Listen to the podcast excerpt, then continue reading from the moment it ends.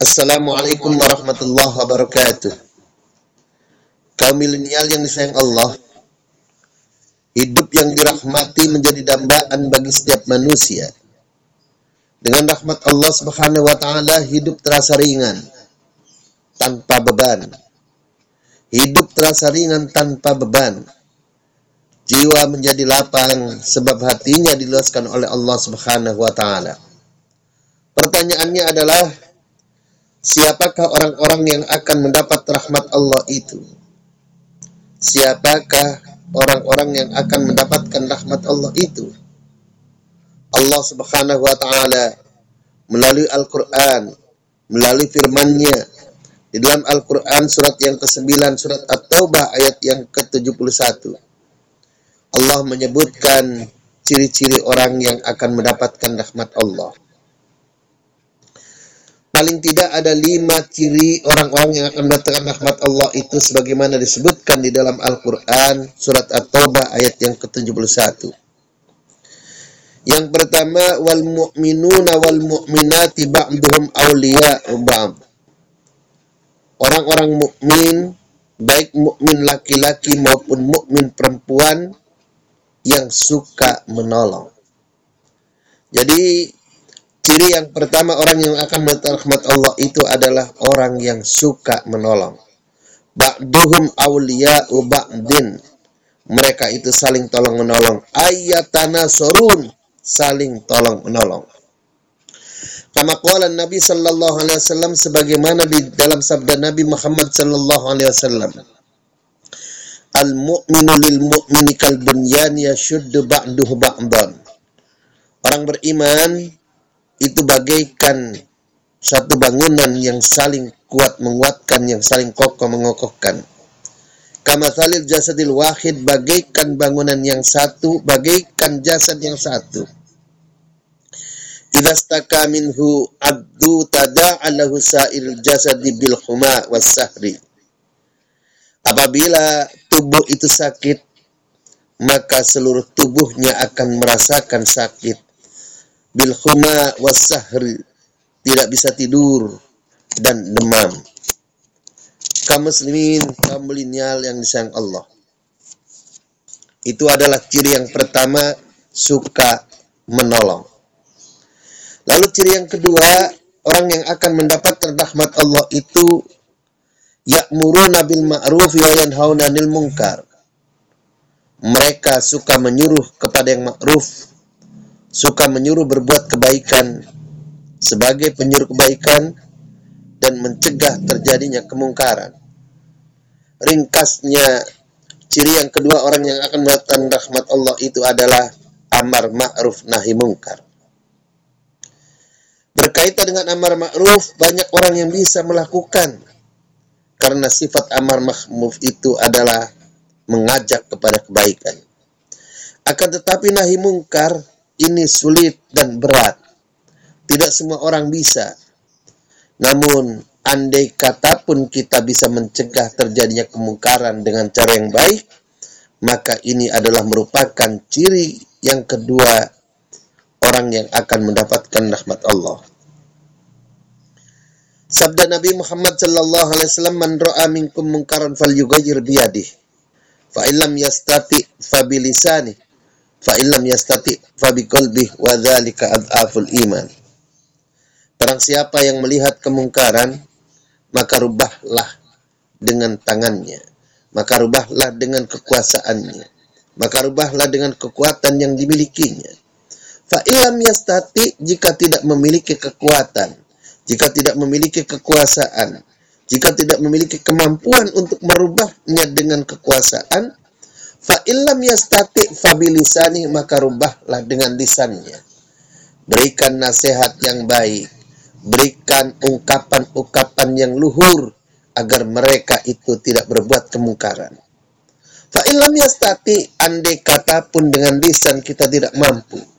Andai kata pun dengan lisan kita tidak bisa.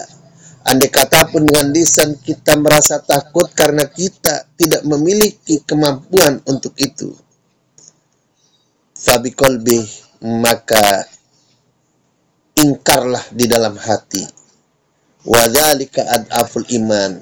Pengingkaran dalam hati itu adalah merupakan selemah-lemah iman. Hadis ini diriwatkan oleh Imam Muslim, Ibnu Majah dan Nasai. Kaum milenial yang disayang Allah. Dan ciri yang ketiga orang yang akan mendapatkan rahmat Allah itu waktu yuqimuna sholat. Mereka itu mendirikan sholat. Jadi tidak mungkin orang akan mendapat rahmat Allah kalau mereka itu tidak mendirikan sholat. Jadi di samping suka menolong, lalu kemudian suka amar ma'ruf nahi mungkar, lalu kemudian ciri yang ketiga adalah wa yuqimuna sholat, mereka itu mendirikan sholat. Jadi satu hal yang mustahil, satu hal yang tidak mungkin orang yang akan mendapat rahmat Allah itu orang itu hanya berbuat baik tapi mereka tidak melaksanakan sholat. Lalu ciri yang keempat bahwa orang yang akan mendapatkan rahmat Allah itu adalah wayu tunaz zakat. Mereka itu menunaikan zakat, baik zakat fitrah maupun zakat mal. Sebagaimana Al-Quran surat At-Taubah ayat 103 menegaskan, Khudh min amwalihim sodaqatan tutahhiruhum wa tuzakkihim biha. Ambillah zakat dari harta-harta mereka, tutahhiruhum wa tuzakkihim biha untuk membersihkan dan mensucikan harta mereka. Hadirin kaum milenial yang disayang Allah.